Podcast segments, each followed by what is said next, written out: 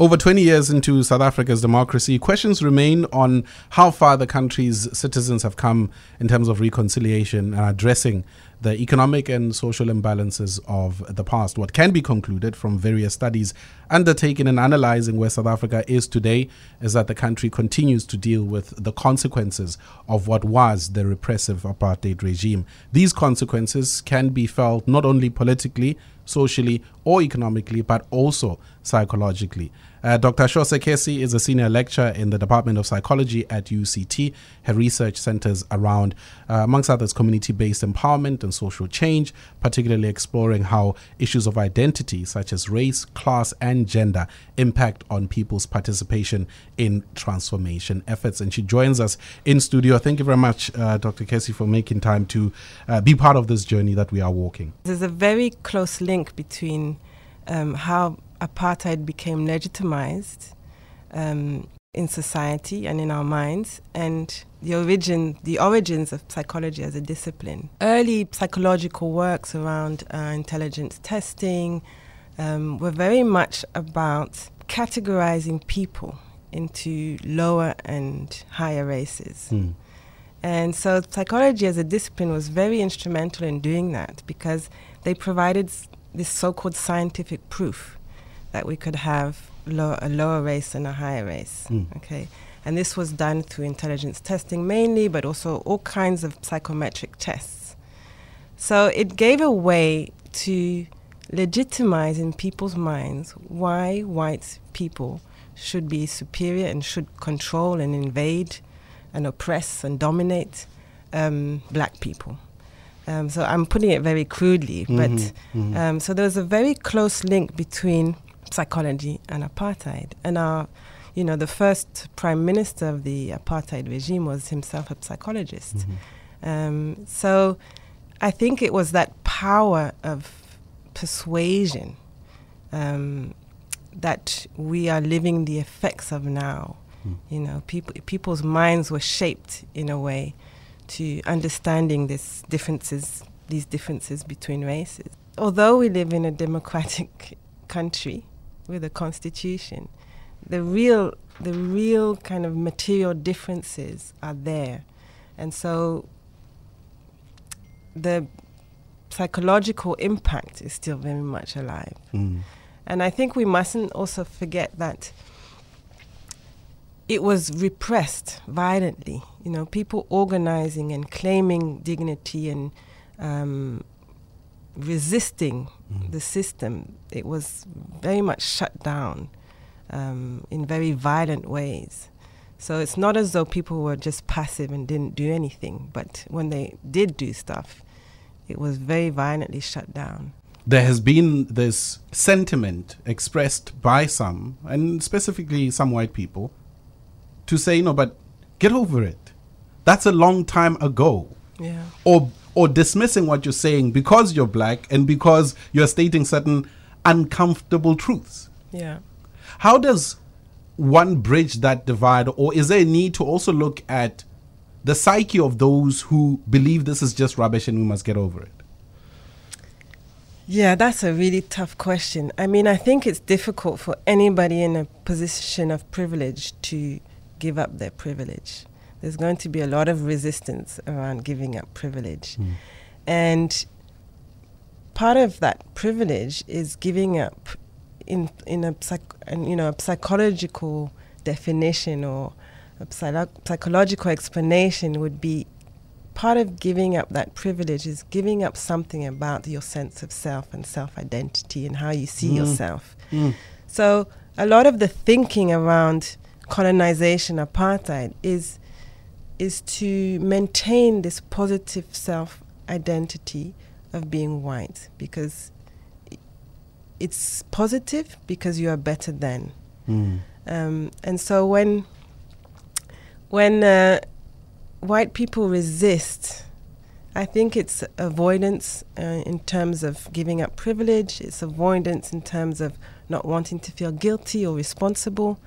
Um, so I think also it's, to be fair, a difficult position to be in mm. because if you start acknowledging and taking responsibility for your position in society, what does that mean for you? What does that mean for what you should do next? Hmm. I mean, do we stay and continue uh, living in the same kind of um, relational context? Mm. What what what does a white South African do? South Africans are having a conversation right now, influenced by many things, um, whether it be the back of Penny Sparrow, uh, Khumalo, Chris Hart, uh, the debates happening on, on our various um, higher learning institutions. Mm. And uh, uh, when, you, when you listen to some of the conversations, there are being had from an emotional place.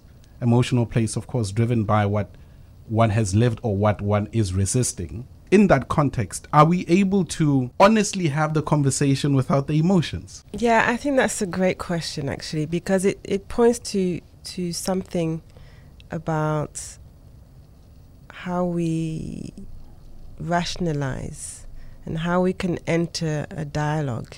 And often we view emotion and rationality as separate things. Mm. Um, and, you know, given our conversation about psychology and science, has painted a, these things have painted a picture of, you know, this white rational person Mm. and the black emotional person. And, and that's very problematic Yeah.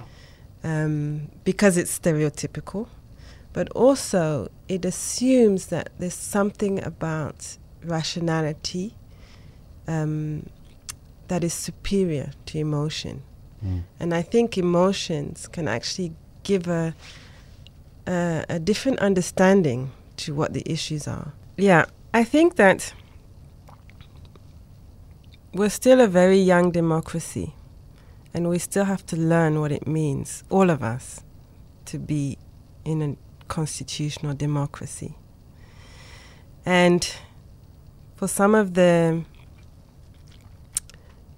the happenings on campuses uh, in the past, or since the beginning of the year, I would say, and even during the course of last year, i i there are tensions um, that sometimes are, are difficult to explain and sometimes reminiscent of the past. I would say that, you know, in, in places like UCT or other historically white universities where, where students and black staff and black students are operating in an institutional culture um, of racism or racialism Mm. right? So, so this is the culture is still very white, and now we've seen with the with the removal of Rhodes. It's almost a year ago now, Mm. and with the recent events um, around the burning of artworks, we can see that there's an urgency among students, and it's almost like Rhodes came down, and then what? Hmm. What about all the paintings?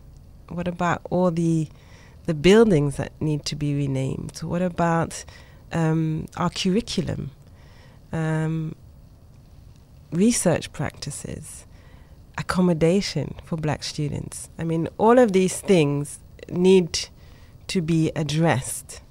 And I think what we're seeing is a angry reaction on campuses because people are saying we cannot wait anymore. It Mm. has to happen now. I also want to understand um, why destroying institutions or buildings is um, makes sense to those students. How does a white person who believe that they are superior, who marvels in their privilege, who finds this discussion to be annoying, how does one even begin to bring them into the conversation or even start to have them acknowledge the need for this conversation to happen and for them to be part of it? I think that one of the things that white people must realize is that South Africa is changing. South Africa will change with or without them. And so it's much more, um, it would be much better for them to get on board, Hmm. right? um, and I and I don't know how much time we need to convince them of that. I think they'll experience it. Mm. I think that this is happening on our campuses. You know, white academics will have to get on board when they start feeling that they're becoming irrelevant. Mm. So when our curriculum changes to the extent that they cannot teach what students are wanting to Mm. learn, Mm. um, and so they'll have to to become educated in a different curriculum, a different approach, um, because otherwise they become irrelevant. And I think we don't need to persuade them of that. I think it's going to happen. It would be better if they got on board now, Mm. but I think that in itself is complicated given the racial dynamics. We um, there's a there's a group of black academics at UCT called the Black Academic Caucus, and we held a silent protest on campus, and we invited people to join us. So some of the white academics joined us, and we had placards, and the placards were about all forms of violence that are happening. You know, structural violence, institutional violence, police violence, um, physical, emotional violence. And one of the responses from a black academic seeing the protest was, Well, I wanted to join your protest, but I didn't. Because that same white academic who was part of it is, has also been violent towards me. Ooh. And so it's it's that very complex um, dialogue that needs to happen. Whereas we, how can we bring white people into this discussion without alienating and marginalizing blacks? Mm.